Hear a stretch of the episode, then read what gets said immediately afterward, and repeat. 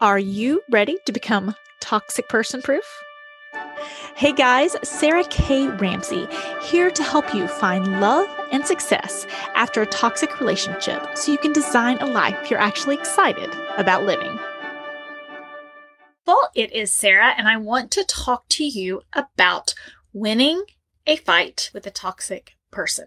Now, after you've been, had a toxic person encounter, you probably feel like you need to stand up to the toxic person, show them who's boss, stop being a doormat, stand up for yourself, all those types of things. Okay. And I have never seen that work because toxic people like to fight. And so we end up going, I think about like two bulls going head to head. So if you've been a doormat, you feel like you have been pushed around. And when you hear about needing to stand up for yourself, you imagine yourself a little bit as that bull. But then you have two bulls going head to head. The thing is, high conflict personalities are good at fighting. They like it. They are energized by it. They want to keep you drawn in because they like to use you for the fight. So it already, even though you try to stand up for yourself, you're still at a disadvantage because you don't like fighting. You don't like conflict. You've not had years of practice of being head to head and going you know, horn to horn, like two bull horns, like interlocking bull horns. Sorry. Uh, two interlocking bull horns. Okay. So that's what I get for you trying to use two hands. And uh, within that context, okay, that is not going to work. Now, here's what people do I see it over and over again. And they try to like either one, parent the other person and teach them how they should be, or they try to point out the data and the error in the other person's ways.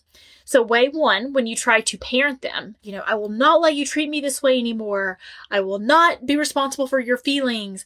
I will not put up with your behavior. I will not, okay? And you think you're teaching them how to treat you. Now, you thinking in your head. I know a lot of coaches have, you know, these scenarios and it's like, okay, you know, I am not responsible for you anymore. I am not going to put up with your behavior anymore. I am not going to let you talk to me that way. I understand how tempting those are because it feels like you've got your power a little bit. However, toxic people are really good at the flip. So when you say, I am not responsible for your anger, they flip it and say, What are you talking about, angry? It's gaslighting. It's gaslighting. They do the flip on you. What are you talking about? I'm not angry. What are you talking about? Everybody agrees with me. What are you talking about? So they, the more words you give them back, the more they have, more information they have to flip things on you.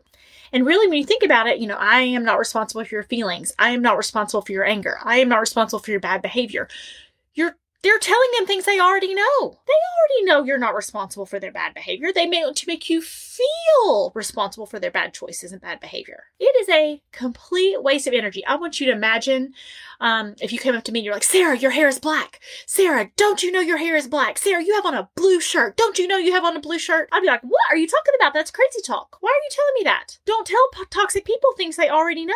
They know you're not responsible for that. They know you're not responsible for their bad choices. They want to make you feel like you're responsible for their anger, for their bad choices, for their bad behavior, for their manipulation. Don't tell them things they already know. It is a bad strategy. So if you're trying to stand up for yourself and parent the other person, teach them how to treat you by telling them things they already know, it's a bad strategy. It doesn't work. Now, you may be able to tell yourself to get clarity in your own mind, but don't give them more words to flip on you. Okay. So that's the technique I see people try to use. One, I'm, I'm, you can't talk to me that way.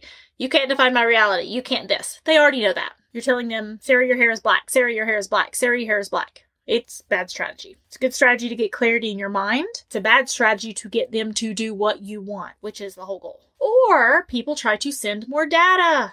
Okay, here I'm going to screenshot it pictures of you saying this. Okay, you can save that for court evidence. Save the data for somebody who cares. Again, don't tell toxic people what they already know. You are sending them the data, assuming they don't know what they're doing, and then you're like, look, I can prove what you're doing. Never, never, never, never one time have I heard someone do that and say, oh, okay, you're right. Now, if they already agreed to Sunday pickup at four, and you sit in the back, you already told me Sunday pick up at four, that's fine. They already agreed to it. But it's like, look, you should have done this, and you said this, and don't you remember when I agreed I was nice to you here? Information, information, data, data, data. You assume it's a data problem. It's not a data problem. It's a toxic problem. So their goal is to flip things on you. So when you try to parent them or overpower them through data, they just keep flipping because they can flip anything on you. If you say, uh, you know, there was an example I was talking with a real estate agent, okay? And earlier on the phone today, and the toxic real estate agent was trying to do the flip on her and get her to take on $16,000 loss within this deal, this negotiation. So her first thought was prove through data, oh no, you said this and you said this and you said this, but it wasn't a data problem. That toxic person already knew, and it wasn't enough data to say, no, we already had an agreement here, right? It was just like, oh, you should have called this person, and I bet this person talked to you this time, and I bet the timeline was really this. Very abstract data. Okay. So the toxic person's just to flip it back, flip it back, flip it back, flip it back. What I asked her to do, I said, What problem are you trying to solve? What problem are you trying to solve? And she said, You know, I want to get this at first, you know, her, the problem she thought she was trying to solve was I want to get do this deal with him. But she's been with me for, you know, four or five months now. So then she said, No, I'm really trying to get this house sold. I said, Is there a way you can get the house sold that has nothing to do with him? Is there a way to get what you want without getting them to change their behavior?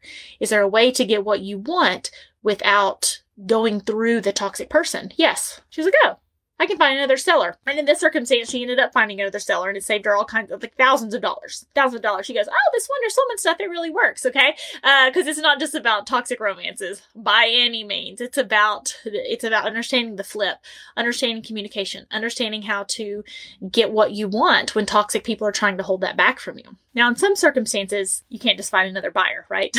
so, and I understand that.